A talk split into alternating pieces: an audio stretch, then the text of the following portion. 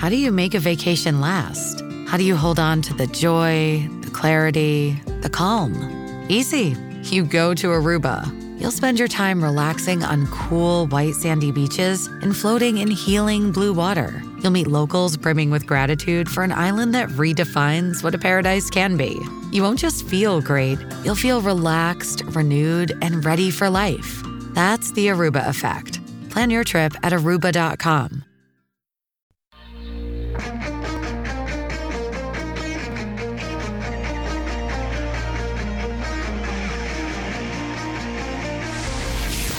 Edmonton's home for breaking news on your favorite teams. This is Inside Sports with Reed Wilkins on 630 Ched. All right, here's what's going on early in the third. Boston and Montreal 1 1. Also in the third, Panthers and Penguins 4 4. Kings and Flyers 3 3. Start of the third, Wild and Lightning 2 2. Sharks and Red Wings 2 2. A lot of tied games. Not in New Jersey. Golden Knights now up 2 1 on the Devils. Karlsson has his 11th. That's late in the second period, early second period. Sabres all over the Blues. They're up 4 0 there. Second period, Jets leading the Predators 1 0. And as I look up at the old television here, the Panthers have just scored 15 50 left in the third. So they lead the Penguins 5 4. Coming up later tonight, three games, including the Blackhawks and the Canucks. Rick Tocchet makes his Canucks debut behind the bench, replacing uh, Bruce Boudreau. And Luke Philp, the former U of A Golden Bear, will become the 15th Golden Bear alum to play in the National Hockey League as he will suit up for Chicago. That is pretty cool. Oilers Blue Jackets tomorrow. Six o'clock face-off show. It's a 7:30 game. Actually, I think it's going to start uh, probably closer to 7:50. One of those Wednesday night hockey games, but six o'clock face-off show, and uh, game after 7:30 here on 6:30. Ched 780-496-0063. Kellen, I was uh, somewhat embarrassed. I felt shame. you feel shame. Uh, we had a uh, listener, I forgot his name, from Birchwood. Doyle in Birchwood. All right, and I did not know where Birchwood is. Where is it? Well, Did he well, write we, back? we asked around the newsroom too, and that's something we were trying to find it on a map as well. But he did text in and said Birchwood is near Lindale, which is about 25 miles east of Drayton Valley, and of course, it is home to the fabulous Village Golf Course in Birchwood. So, shout out to everybody in Birchwood tonight. Hope you are doing well. All right. Well, may, Doyle may be the uh, only one listening. So there. Oh, there's the. Okay, now I'm looking on Google Maps. Uh, we, there's the Village Golf Course. All right. Well, someplace we'll have to visit, Kellen. Mm-hmm. Definitely, for sure. So that is all right. So it's this. It's, so it's this side of Drayton Valley. I'm surprised I did not know where that is. I feel a little bit embarrassed because for a small portion of my childhood. Now I was pretty young, so I guess maybe I didn't know the geography that well. Lived. Uh, we- we lived near Alder Flats, south of Drayton Valley.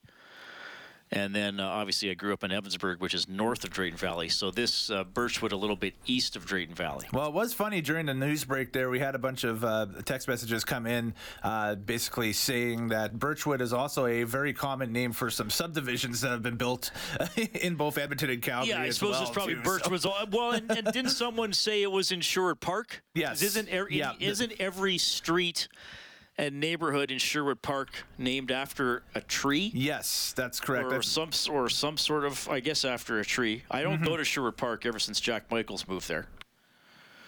But yeah, everything.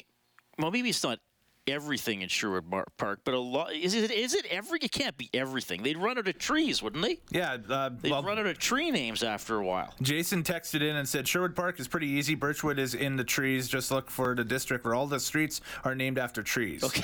So, Okay, well, I just zoomed in on a random neighborhood in Sherwood Park, Brentwood. So they have. Okay, so this one has a lot of birds Raven Drive, Flamingo Drive, Starling Drive, J Court or Crescent, Eagle Drive, Robin Street, Lark Street, Cardinal Place. I sense a theme. Okay, so now we got a the bird neighborhood. Well, now the plot thickens when it comes to Sherwood Park. This is really now we got to get to the bottom of this. Mm-hmm. So is it all trees and animals that might live in or occupy trees? Okay, here's a part of Sher- Sherwood Heights: dogwood, evergreen, cypress, pine, conifer, hazel, sage, holly, sycamore, juniper, fir. Where there's a Birch Avenue. People in Sherwood Park are listening and are like, "Say my neighborhood, say my neighborhood, Wilkins." Why? Why is there no love for? Uh, I don't even know any neighborhoods in Sherwood Park. Instead of name that animal, Charlton name Heights. that tree tonight. Hey, hey, if you're listening in Charlton Heights in Sherwood Park, you get a canned ham. We're gonna Hooray. airdrop a bunch. We're gonna we're gonna send a bunch of drones over Charlton Heights in Sherwood Park and drop a bunch of canned hams down. Ah, yes, the uh, 630 Ched drone force. I, I feel a little bit ashamed about how little I know about Sherwood Park. I'm probably offending the community. I don't even know where Jack Michaels lives, nor do I want to, quite frankly. it's more curiosity. I mean, than anything else. baseline isn't a tree. That's those are the names I could. It's I a could. road. Yeah, well, baseline and Wye Road. Those are the two roads I would have known in Sherwood Park. yes, of course. Um, all right, so it's not all trees in Sherwood Park, but there are, we so far we got trees and birds. Looks like there's stuff named after people. Well, that's fascinating. We, I guess we need a Sherwood Park history lesson. well, not a history lesson, a modern day lesson, because I'm not talking about how the city used to look. I'm talking about how it looks now. All right, what were we talking about? Oh, Birchwood. yes, Okay. Birchwood, yes. Doyle and Birchwood. You're the man. That's awesome. Thank. Hmm. We'll try to do our show out there someday, and come up with some sort of TV show that can be set there. Does that sound like a plan? I could ask you something. We'll, we'll get to Kelly Hrudey here in about six or seven Sure. minutes uh, after the break. Uh, okay, I, I have to ask you this, Kellen Okay. because I I can't help myself because I'm I'm I, I first of all I admire your passion. And I'm and I'm also a little bit fascinated Uh-oh. by it for, for WWE. Okay, yes. Was last night some sort of milestone show for Monday Night Raw? It was. It was the 30th anniversary of Monday Night Oh, Raw. how time has flown. Yes, there we go. It made its debut So- in 1993. So what did they do to celebrate the anniversary? If you can sum it up. Uh, free hour special. Not a lot really to write home about or, or talk. They just had a bunch of legends come out and, and uh, you know do a bunch of skits and and presentations with, with the current. Was there a title rosters bout? Was the was the belt on the line? Uh, there was a United States title match on the line, and uh, to be honest with you, Reed, I can't give you the result because I haven't watched it yet. So Oh, no spoilers, everybody! I'm Do not text Kellen spoilers of It- last it's a, night's it's a match. three-hour show. I'm about two hours and thirty minutes in. So, Oh, so you gotta have- watch the final. That's the last match I have to watch. Yes. All right. That is uh, awesome. And to everybody in Sherwood Park, you are loved. I see you. Kelly Hrudey coming up. Hey, it's Kaley Cuoco for Priceline. Ready to go to your happy place for a happy price? Well, why didn't you say so? Just download the Priceline app right now and save up to 60% on hotels. So, whether it's Cousin Kevin's Kazoo concert in Kansas City, go Kevin, or Becky's Bachelorette Bash in Bermuda, you never have to miss a trip ever again. So, download the Priceline app today. Your savings are waiting. Go to your happy place for a happy price. Go to your happy price, Priceline.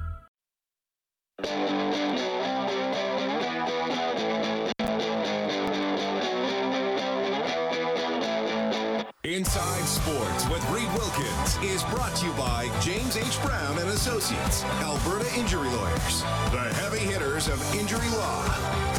Okay, he joins us every week on the show, presented by Sentinel Storage. Shop Canadian, store Canadian. Head to sentinelstorage.ca. Former NHL goaltender, now broadcaster, Kelly Hrudey. Kelly, how are you doing? I'm doing really well. Reading yourself? Well, it's a it's a pleasure to have you on the show. I, I am doing okay. I uh, enjoyed uh, listening to your work last night. I guess I didn't really see much of the first period because my show was kind of wrapping up, and then I drove Yep. home. But picked Yep. it up kind of into the second period and heard the the booze for Gaudreau. And I, and I thought Kelly saw a game that uh, now Calgary got the two points, but man, oh man, I, I thought they were pr- pretty dominant against the Blue Jackets most of the night. Yeah, that's a good way to put it. I'd say most of the night. I, I think Daryl Sutter said it best yesterday morning when he kind of said, and I'm paraphrasing something like, uh, "We still haven't played a 60 minute game yet, so they're still searching for for it." Uh, I, if I you know the way I kind of read it, read the last month or so, they've been getting closer to it, and there there are times where I feel like they're inching closer, and then they might take a step backwards. Like their their loss last Wednesday at home to Colorado. No, I, you know Colorado, they were amazing that night, but Calgary now having said that, they had been first game back on a after like a 12 day road trip or something. So there's that uh, played a part of it as well. But you know they're they're a, a, really good team that they're still trying to find themselves, and maybe that's a good thing because it's late January. And you still have what two and a half months until the playoffs start, and so if you you continue to improve, which they have been, maybe that's a good thing. Were you, as someone who covers the team, and you would have got to know him a little, little bit over the years, was there something in, in in it for you that Gaudreau was coming back? I mean, again, the fans, of course, have fun with with the booing and all yeah. that kind of stuff. Yeah. Um, what did what did you think of his his return and some of the hype around it? It was good. It was exciting. Uh, I wasn't on the Flames road trip when they visited Columbus, and I, from what I understand, Johnny wasn't very good, and uh, I heard from some people maybe a little bit nervous, but I went to the morning skate yesterday and I listened in in the presser uh, uh, when he met with us, and he looked like in a really good mood. And, and so I was kind of thinking he's going to have a great night, and he did. And it's it's really good on him. You know, I, I've watched him for what those full eight years, and I've watched him really uh, grow up and mature. And, you know, he's a guy that enjoys doing the media now, which he didn't. I think he was very uncomfortable early on. So I've watched a lot of growth in, in his game and in, off the ice. And I was just really happy for him. You know, so the booing, there's no question you knew that was going to happen, in particular by the way that he left. But, you know, there was also a moment in the first TV timeout when they did the video, of course, to welcome him back and it was a really heartfelt standing ovation. The, the, fans still here did recognize, you know, whatever you make of how he left, and that's up to everybody else to personally decide. It's not for me to tell you, but he did everything asked of him when he was a flame. I mean, he he performed. He did everything. Uh, you, I can't ever think of a time where I thought, man, is he ever dogging it? And so, the fans recognized that. They gave him the ovation that he deserved, and then they got on him the rest of the time. Every time he touched the puck, but he was a dominant player. I, I think uh, he had two assists. He hit the posts. Uh, he had a penalty shot um, they almost scored the game winner on that deflection. So there was a lot to admire, and uh, but it was a good game. Columbus, uh, you you will see them tomorrow, and they they put in a, an honest effort. Well, which sometimes when teams are doing poorly, you you, you wonder if they're fully engaged, right?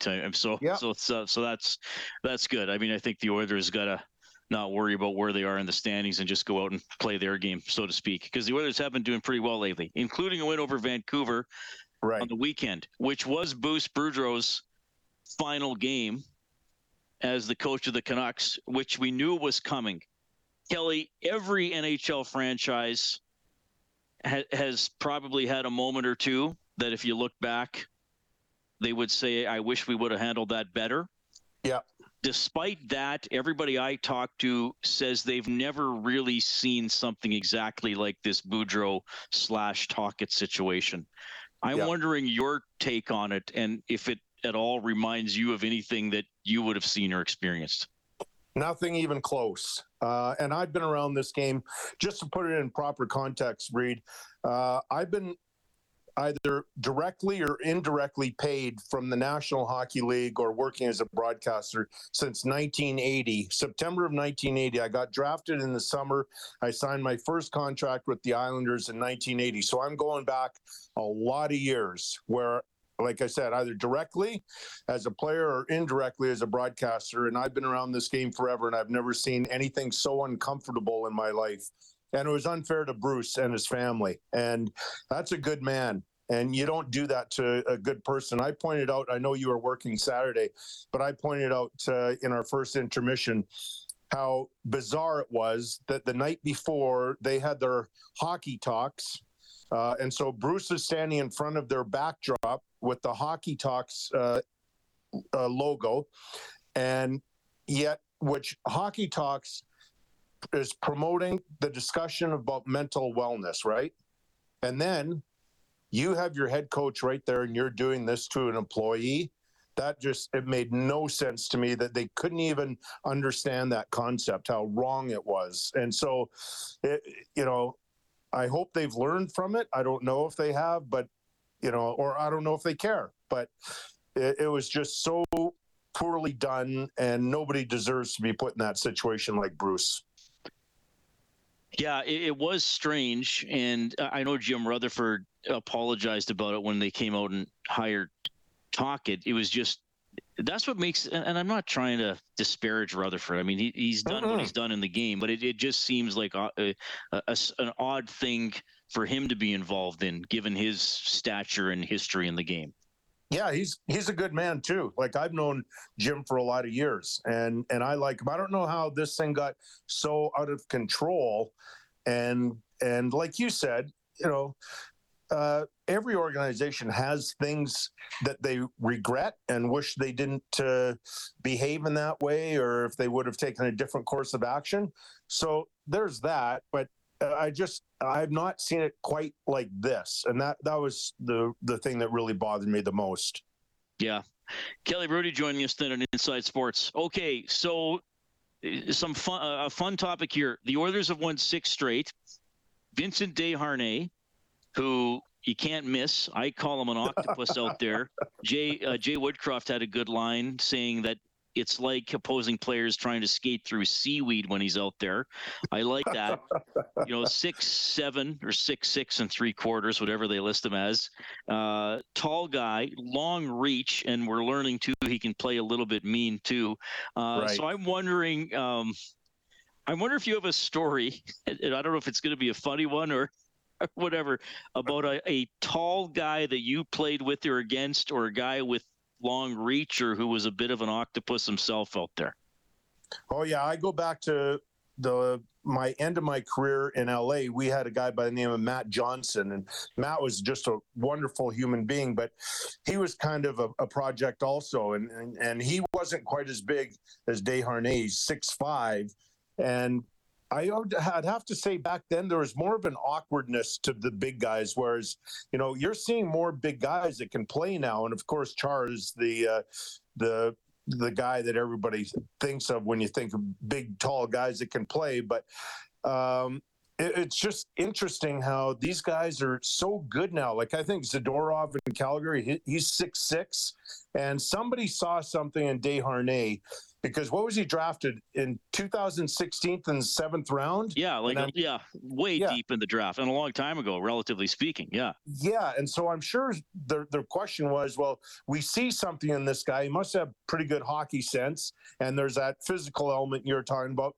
But they're probably thinking, boy, if only we could help him with his skating, or if we can get him to work on that, because that's the thing with all big guys. But you know, I just think it's really cool how hard these guys have to work to get to the National Hockey League because that size, you know, they're not the most graceful always, but it's well earned and well deserved. he w- he had a great media scrum yesterday, and he was asked about playing with a bit of an edge, and, and I mean he went after Kucherov. He doesn't care, and he just said, "Well, I waited ten years to get here. I'm not. I don't want to go. I don't want to go away. So if he's got to Right. cross check the stars, he'll, he'll do it."